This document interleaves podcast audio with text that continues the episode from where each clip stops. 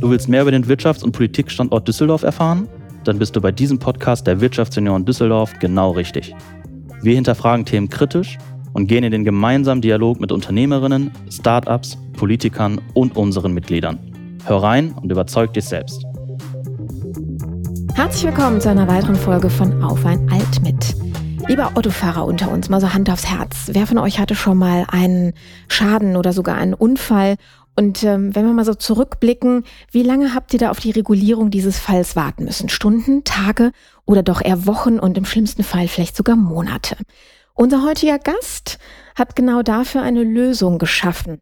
Und die Vision der Firma, mit, über die wir uns heute unterhalten, ist, Schaden noch am selben Tag ersetzt zu bekommen bzw. zu regulieren. Und ich bin sehr, sehr gespannt auf die Hintergründe, die wir heute zu dem Thema mal hören werden. Und damit herzlich willkommen, Dr. Gerhard Witte von Control Expert. Also den Doktor müssen Sie leider wieder streichen. Okay. Äh, Doktor ist mein Sohn. Ach, Entschuldigung, der, mein Fehler. Überhaupt kein Problem. Der bei uns eigentlich diesen ganzen Bereich Forschung und Entwicklung leitet. Großartig. Äh, bei mir hat es leider nicht dazu gereicht. Ist ja auch nicht ähm, Aber hat ja alles so seine Vor- und Nachteile. Also erstmal vielen Dank, äh, dass Sie sich hier mit mir in irgendeiner Form verbandeln wollen und äh, dass Sie ein paar Aspekte abfragen möchten, die sich mit dem Thema Digitalisierung, Automatisierung und auch Selbstständigkeit, glaube ich, beschäftigen. Und ich fange vielleicht mal, ja, mein Name ist Gerhard Witte, ich bin 67 Jahre alt, seit Ewigkeiten verheiratet, habe zwei Kinder, die beide übrigens im Unternehmen tätig sind. Ich bin da sehr stolz drauf, dass wir eigentlich mit so Familie und Freunden gemeinsam die letzten über 40 Jahre der Selbstständigkeit begleitet haben. Wie würden Sie sich in drei Worten beschreiben? Innovativ, nett, kommunikativ. Wunderbar, das ist eine schöne Beschreibung. Wenn Sie auf Ihr Leben zurückblicken, gibt es so diese eine Lektion oder Erkenntnis, wo Sie sagen, das hat mein, mein Leben geprägt? Ja, das gibt's in der Tat. Das war irgendwann mal der Tod meines Schwagers in sehr frühen Jahren. Und da habe ich gesagt, mein Leben muss anders werden. Ich muss mehr Zeit haben für, für mich, für meine Familie.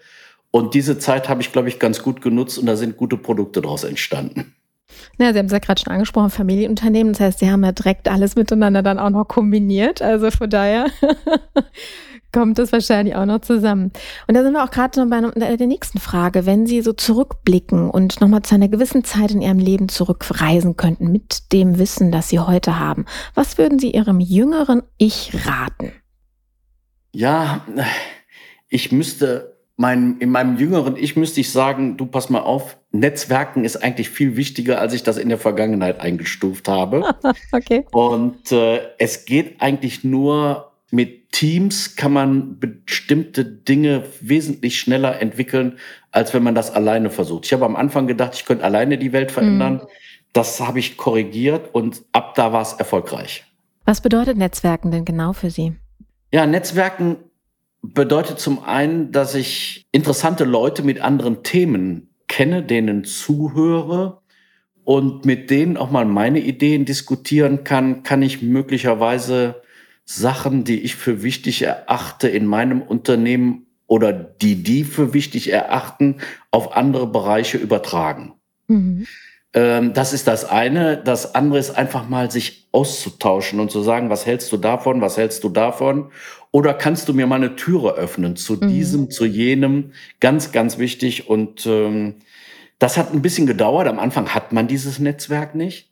Am Anfang wird man auch nicht an alle wichtigen Leute rangelassen. Das stimmt. Wenn man das einmal hat, wird das Leben viel, viel leichter und mhm. ist eigentlich dann auch sehr einfach.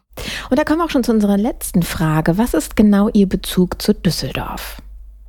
Ja, ich bin in Langenfeld geboren, muss ich ja zu, in Anführungsstrichen, meiner Schande gestehen. Aber ich fühle mich hier sauwohl. Mhm. Und äh, Langenfeld ist eine ganz tolle Stadt, liegt zwischen Köln und Düsseldorf.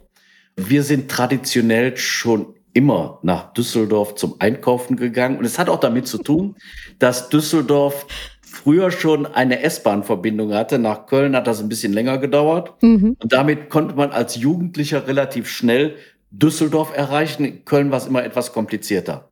Aber der Bezug hat sich im Laufe der Jahre schon noch ein Stückchen verstärkt, indem ich irgendwann mal äh, Kontakt zur IHK bekam in meinem früheren Berufsleben als Sachverständiger war die IHK die Institution, die für die öffentliche Bestellung und Vereidigung gesorgt hat.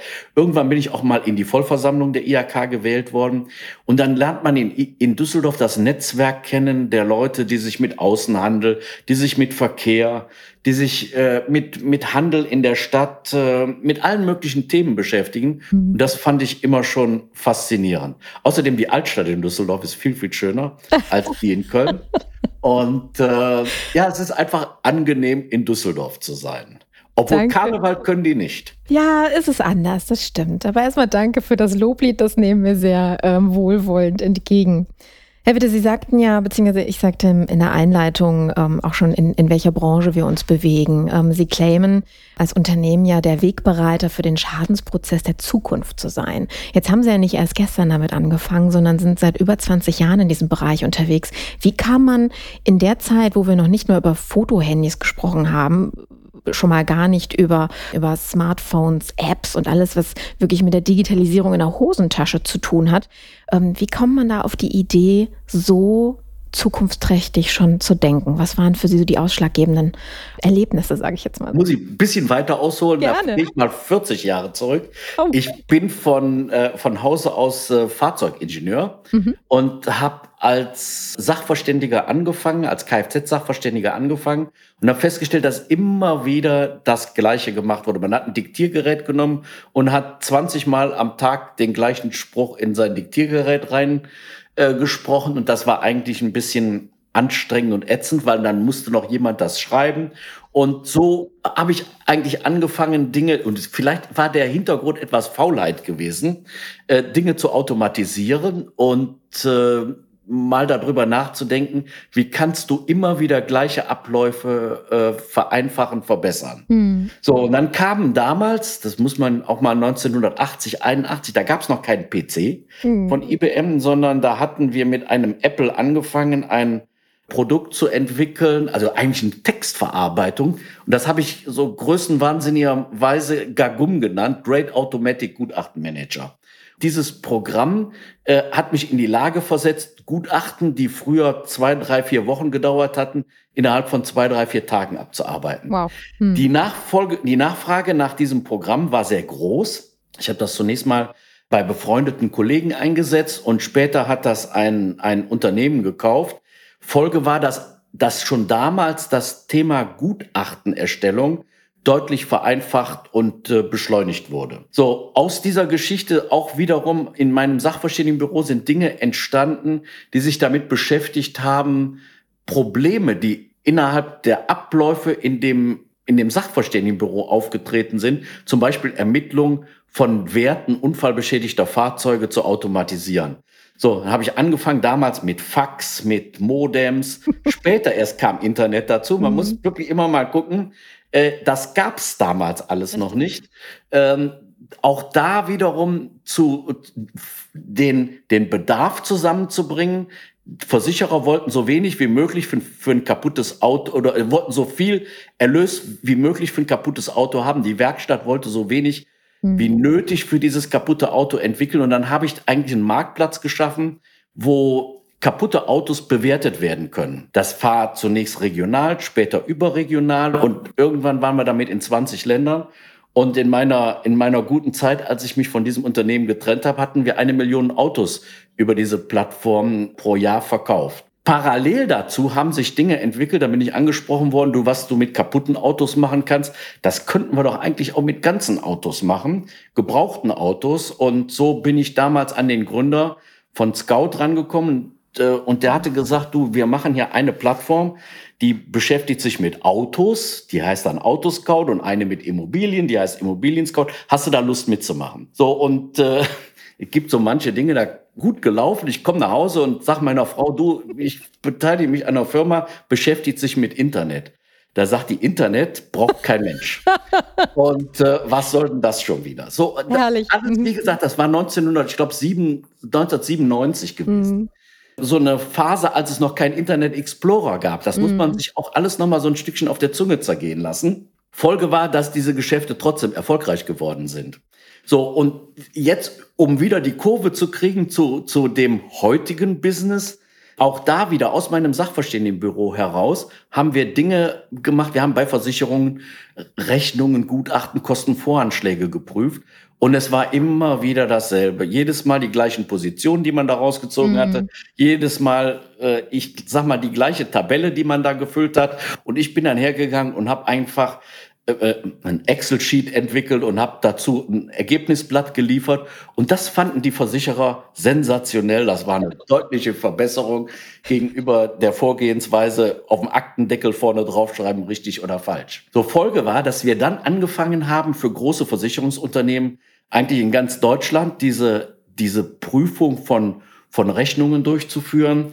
Das erfolgte dann in der, in, in, inzwischen sind wir in 21 Ländern, in verschiedenen Ländern. Und dann kam nach und nach der Gedanke auf, wie kannst du denn diese Dinge automatisieren? Wie kann ich den Versicherer dahin kriegen, dass der nicht jedes Mal mir einen Ausdruck von seiner Datenbank machen muss, sondern kann ich mir die auch nicht elektrisch bei dem abholen? Hm.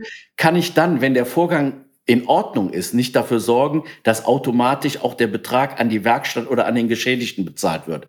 Sondern man wird eigentlich in diese Dinge so ein Stückchen hineingeboren, indem man versucht, ja, Sachen schneller, einfacher, kostengünstiger zu gestalten. Und die Kunst besteht dann darin, so ein Versicherungsunternehmen, so eine, so eine Allianz hat keine Ahnung, 150.000 Mitarbeiter, den richtigen Mitarbeiter zu finden, der noch, auch noch was zu sagen hat in so einem Unternehmen und der sagt, ach du, das probieren wir mal aus. So, und wenn man diese, das ist wieder Netzwerk, wenn man mhm. dies erreicht hat, äh, ist man auf einem sehr, sehr guten Weg, ähm, die ersten Automatisierungsschritte hinzubekommen. Wenn man dann das Vertrauen dort genießt, und das hatte ich mir vorher mit der Restwertbörse erarbeitet, Auto Online. Und wenn man das Vertrauen genießt, dass die Produkte, die man dort positioniert, viel Geld einsparen und Abläufe äh, verbessern, dann ist man auf einem guten Weg. So und hier und heute kostet oder dauert so ein, so ein Ablauf von einem Unfallereignis bis zur Bezahlung im Durchschnitt 28 Tage. Mhm. 28 Tage ist eine lange Zeit, aber das liegt darum, da hat einer einen Unfall, dann fährt er in die Werkstatt oder ruft einen Sachverständigen mhm. an, bis das Ergebnis dann wieder vorliegt. Dann kommt vielleicht der Rechtsanwalt da noch rein, dann wird das Auto repariert und erst wenn es repariert wird, wird die Rechnung geprüft und schwupp haben sie 28 Tage um. So, und wir haben gesagt, was können wir eigentlich machen, äh, um diesen ja, Vorfall so weit runterzubrechen, dass es uns gelingt, eigentlich am gleichen Tag so eine Schadenregulierung durchzuführen. Und bei vielen Dingen, wenn Sie heute in Amazon Sachen bestellen, können Sie morgens auf den Knopf drücken und wenn Sie Glück haben, haben Sie nachmittags die Ware schon mm. in Ihrem Päckchen. Es ist alles bezahlt. Im Notfall können Sie das auch wieder zurückgeben. So, das heißt, in anderen Branchen wird uns eigentlich vorgemacht, wie solche Dinge automatisiert werden können. Dazu zählen ein paar Dinge. Es muss fair ablaufen. Der Autofahrer muss involviert sein, der den Unfall hatte. Der muss das Thema akzeptieren und mitspielen. Der muss das Vertrauen haben, dass die Zahlen, die man da produziert, die richtigen sind. Und der muss sich eigentlich nach dem Unfall entscheiden können, das ist so gut, das Angebot, was da kommt und so fair. Mhm. Ich drück auf den Knopf, du kannst mir das Geld überweisen. Die andere Variante könnte die sein, dass, der, dass wir dem sagen, der möchte sein Auto reparieren, geh bitte in die und die Werkstatt und die Werkstatt kümmert sich um den Rest und du kriegst alles das, was dir nach der Rechtsprechung zusteht, um diesen Schaden fair am gleichen Tag in irgendeiner Form, ich sage mal sehr seriösen Form, beglichen zu bekommen. Jetzt sind wir Deutschen ja so ein sicherheitsdenkendes Volk. Ne? Und äh, Apps, ja, sind bei uns ja schon angekommen und äh, auch fleißig in Benutzung. Aber Sie haben ja gerade selber gesagt, hier sind ja viele Prozesse auch vor allem diese Gewohnheit, wie denn so ein Prozess denn abläuft, ähm, mit drin. Wie ist dann die, die, Akzeptanz von Menschen, die jetzt sich plötzlich eine App runterladen müssen, ähm, etwas scannen, vielleicht können Sie gleich einen Ablauf nochmal kurz schildern und da ein, ein Prozess im Hintergrund passiert, wo ich ja so überhaupt keinen Einfluss mehr drauf habe. Wie reagieren die Menschen darauf? Also nicht so wie erwartet. Nämlich? Äh, nee, ja. Also Sie, Sie können das eigentlich mit so einer App können wir schon mal komplett vergessen. Okay. Das war der erste Ansatz. Es lädt sich keiner eine App runter. Und äh, wenn ich dann alle neun oder zehn Jahre mal einen Unfall habe, um diese App zu nutzen. Apps mhm. machen nur dann Sinn und das können die meisten Leute, glaube ich, beurteilen. Die Sachen, die auf der ersten oder zweiten Seite auf dem iPhone sind, äh, die benutzt man regelmäßig. Den Rest fängt man schon an zu überlegen, Stimmt. wofür brauche ich das überhaupt oder welche Bedeutung hat diese App. Also im Grunde genommen kann man vergessen, wir müssen den Prozess anders anstoßen. Wir haben uns dann überlegt, äh, wie machen wir das am geschicktesten und kamen zu dem Schluss, wir senden dem Geschädigten einen Link und mit diesem Link macht er so eine Einmal-App auf und wir können diese Einmal-App möglicherweise auch schon mit Informationen im Vorfeld befüllen, so dass er so wenig wie nötig dort tippen muss. Verstehe. Das ist eine der Voraussetzungen und äh, es macht keiner äh, sich da einen Spaß draus, so einen Fahrzeugschein aufzumachen, die 17 Stellen von der Fahrgestellnummer einzutippen, sondern da muss man hergehen und muss sagen, mhm. das kannst du abfotografieren und dann hast du alle Daten übernommen. Äh, das nächste Thema, ich kann, äh, so sind wir natürlich gestartet. Mhm. Am Anfang haben wir gesagt, tipp doch mal an an dem Auto, was alles kaputt ist. Auch das funktionierte nicht. Also wir mhm. haben da sehr viel Erfahrungen sammeln können. Das führte dann wiederum dazu, wie können wir eigentlich Bilderkennung in diesen ganzen Prozess einbinden und haben uns da auch schon sehr, sehr lange mit auseinandergesetzt. Auf einmal funktionierte dann auch dieses Thema. Das heißt, Sie machen nur ein Bild von Ihrem kaputten Auto, Sie machen ein Bild von Ihrem Fahrzeugschein und dann sage ich Ihnen, wie hoch die Reparaturkosten sind und Sie sagen, bitte Geld auf mein Konto überweisen. Einzige, was wir dann noch vielleicht nachfragen müssen, ist die Kontonummer, wenn wir die nicht aus anderen Quellen schon bekommen haben. So, und da lassen Sie mich kurz einhaken, denn das ist jetzt äh, der Moment, den es wahnsinnig spannend macht, denn es hört sich so einfach und lapidar an. Ich mache ein Foto und dann ist alles gut. Aber im Hintergrund ist ja eine Datenbasis da, die ja wirklich, Sie haben ja seit 2015 ja eine eigene Forschungs- und Entwicklungsabteilung und ich musste wirklich, ähm, ich habe große Augen bekommen, als ich gelesen habe, was sie denn da alles für Spezialisten drin haben. Also nicht nur die Daten, die Daten äh, sondern Mathematiker, Ingenieure, Astrophysiker, Statistiker, also schon eine ganze Bandbreite an hochspezialisierten Experten. Was passiert denn da? Also Sie haben ja eine KI wirklich ins Leben gerufen, die diese Daten verarbeitet. Wie können wir uns das vorstellen? Ja, im Prinzip ähm, auch dort wieder, die Technologie entwickelt sich und wir haben geschaut, welche Technologien können wir eigentlich für uns adaptieren und unsere Produkte schöner, schneller, besser machen. Mhm. So, und wenn Sie sich mal so an ein paar Jahre zurückerinnern, da war Google ganz stolz darauf, den Hund von der Katze auf dem Bild unterscheiden zu können. Ja, das war eine Revolution. Ich kannte dann einen der Google-Chefs und dem habe ich gesagt, du sag mal, wie macht ihr denn das? Ja, sagt er, uns würde auch interessieren, das auf andere Bereiche zu adaptieren. Sage ich, und ich würde gerne einen Kotflügel von, einem, von einer Tür unterscheiden können. So, und dann haben die uns gesagt, was wir machen müssen, um eigentlich diese Kotflügeltüre, Stoßfänger zu trainieren. Das ist Knochenarbeit. Knochenarbeit mhm. ohne Ende. Und äh, wir hatten zu dem damaligen Zeitpunkt, gingen bei uns am Tag ungefähr 200.000 Lichtbilder ein.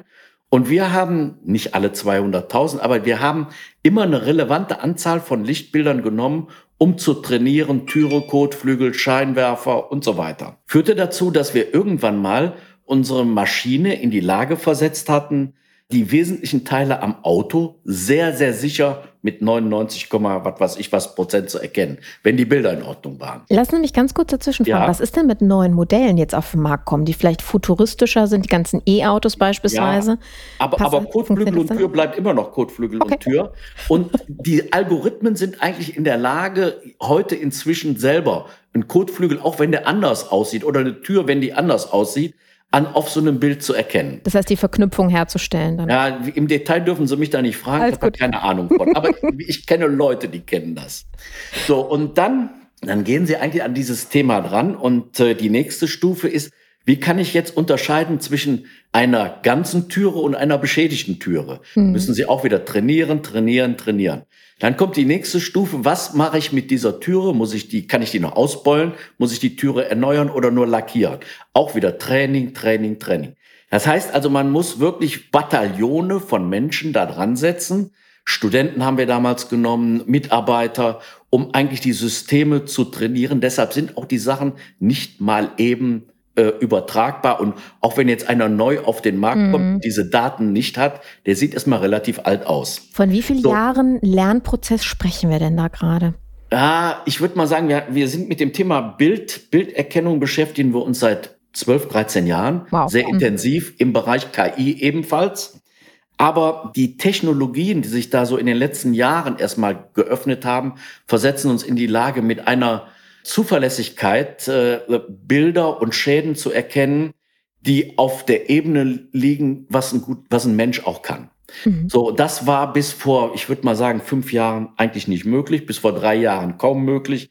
Und erst heute sind wir in der Lage, diese Dinge so abzubilden, dass es funktioniert.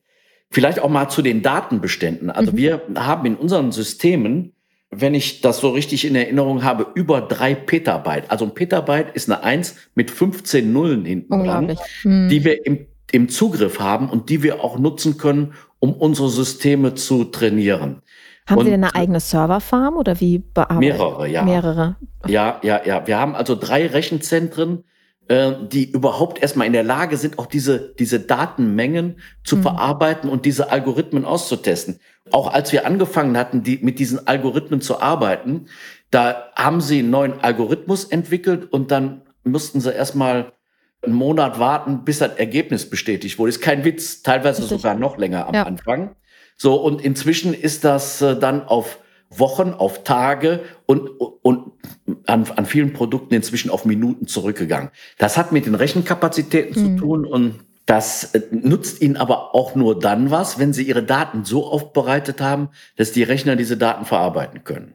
Sensationell. Sind Sie denn auch in der Quantencomputing dann unterwegs oder sind das die nächsten Schritte? Ja, wir sind da drin unterwegs, aber bitte ich habe null Ahnung. Ich habe immer noch nicht verstanden. Ich weiß nur, dass das wahrscheinlich wird der Quantencomputer, ich sag mal, die nächste Revolution sein, wie damals die Dampfmaschine und, äh, und der Webstuhl. Die Voraussetzungen mhm. waren jetzt hier, Computer war, ist ein bisschen äh, Datenaufbereitung, aber der Quantencomputer, der schafft also wirklich eine, eine neue Dimension da rein. Es gibt eine, ja, so, so Arbeitsgruppen, die auch teilweise vom Land mit gefördert werden. Der Professor Pinkwart ist damit dran mhm. beschäftigt. Wie können wir eigentlich die, die, die Quantencomputertechnologie hier in Nordrhein-Westfalen, in Düsseldorf und in Langenfeld halten? Und welchen Einfluss hat das auf unsere Produkte in der Zukunft? Und äh, beim Quantencomputer muss man ja Folgendes wissen. Entweder ich äh, überlasse das den Chinesen, ich mhm. überlasse das der Mafia oder ich mach's selber. So, und irgendeiner wird die, wird, wer als erstes die ganzen, mhm. sagen wir mal, Codes und, und, und Schlüssel geknackt hat, dann können sie alles das, was sie in, in den letzten 30, 40, 50 Jahren entwickelt haben, erstmal in die Mülltonne werfen, weil die ganze Kryptoanalytik, die wird in dieser Form alles nicht mehr so richtig funktionieren. Was daraus wird, kann ich Ihnen noch nicht sagen. Mhm. Es gibt ja auch noch nicht den Quantencomputer, der das richtig. alles kann. Aber äh, wenn Sie da mehr wissen wollen, kann ich Ihnen eine gute Adresse bei uns im Hause geben. Machen wir sehr, sehr gerne. Auf jeden Fall ein spannendes Thema. Wenn wir mal so ein bisschen über den Horizont drüber hinausschauen, ich meine, Sie stehen ja für Digitalisierung und wenn wir uns auch mal so Ihre Unterlagen angucken, stehen ja auch so spannende Überschriften drin, wie entweder man digitalisiert oder man fällt weg, um das mal so sinngemäß zu übersetzen.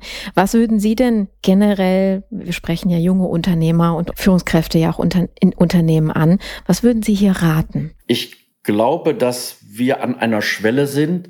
Quantencomputer ist noch so fünf bis zehn Jahre weg, aber wo wir schon uns ganz intensiv mit beschäftigen, ist der Bereich oder müssen, ist der Bereich KI, mhm. weil die meisten Bereiche werden in irgendeiner Form von KI tangiert werden. Es gibt hier KI NRW beispielsweise, wo wir auch sehr aktiv mit zusammenarbeiten, auch eine Initiative des Wirtschaftsministeriums in Nordrhein-Westfalen.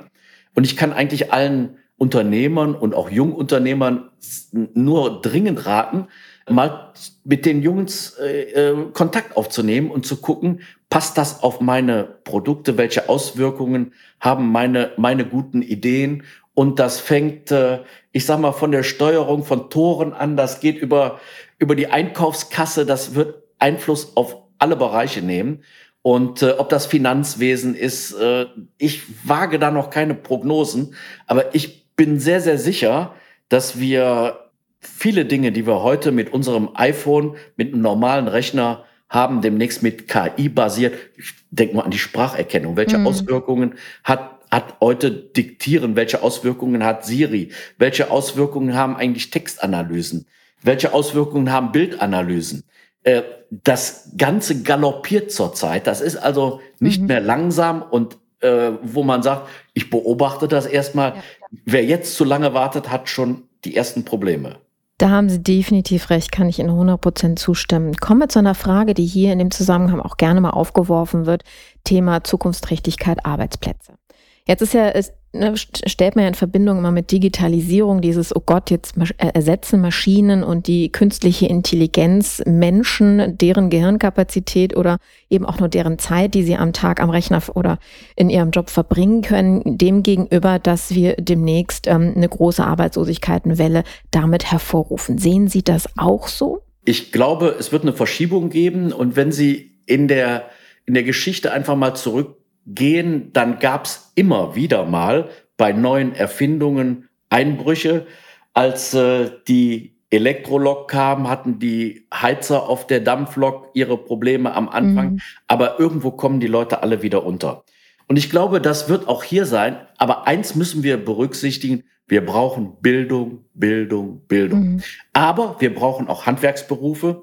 Viele, viele Leute, die heute vielleicht Angst haben in Zukunft an diesen Entwicklungen, die wir mit der Digitalisierung vor der Brust haben, die brauchen sich in Handwerksberufen überhaupt keine Sorgen zu machen. Und die sollten sich meines Erachtens nach auch orientieren, in Handwerksberufe hineinzugehen, weil da haben wir heute schon Mangel. Und wenn Sie da ein Stückchen weiter gucken, werden wir erheblichen Mangel haben. Wir haben Pflegeberufe, da gibt's vielleicht mal irgendwann Pflegeroboter, aber die, die Empathie, das mhm. menschliche Ansprechen spielt eine riesengroße Rolle. Richtig, ja. Ich glaube auch, wir haben ein paar Themen äh, im Bereich Bildung. Den Lehrer werden sie nicht mal eben durch, durch ein Computerprogramm ersetzen. Und ähm, ich mache mir da wirklich keine Sorgen. Temporär mag sein, dass wir da mal so ein kleines Loch finden, aber ähm, entscheidend ist doch, dass die Leute in irgendeiner Form eine Beschäftigung äh, haben. Und ich glaube nicht, dass wir hier auf Beschäftigungssuche gehen müssen, sondern wir müssen eigentlich auf Suche nach vernünftigen Leuten gehen, die die vielen Defizite, die wir heute haben, in irgendeiner Form abdecken. Und KI und Automatisierung wird uns dabei unterstützen, aber nicht arbeitslos machen. Mhm. Wann oder für wann plädieren Sie, sollte man damit anfangen, im Bildungsweg über das Thema KI, Digitalisierung, Technik insgesamt ähm, nachzudenken? Beziehungsweise wann sollten Kinder damit in Berührung kommen? Erst in der Ausbildung, im Studium oder schon in der frühesten schulischen Kindheit? Ja, das, das brauchen sie eigentlich heute gar nicht mehr zu machen. Wenn sie, ne, wenn sie einem Kleinkind äh, ein iPhone oder ein, ein sonstiges Device äh, vorlegen, hm. dann können die damit umgehen, manchmal schon sogar besser als, als Erwachsene. Die werden damit groß. Und ich glaube auch nicht, dass man da irgendwelche Dinge vorschreiben muss. Ich plädiere aber dafür, traditionelle Sachen wie Mathematik, äh, Rechtschreibung nach wie vor auf traditionelle Art und Weise auch zu hegen und zu pflegen und nicht den Taschenrechner nur zu nehmen, um, um zwei und drei zu rechnen. Und auch in der, die Leute sollten auch in der Lage sein, einen Aufsatz selber zu schreiben. Auch das kann KI theoretisch. aber, aber ich glaube, da, da wird die Kreativität drunter leiden.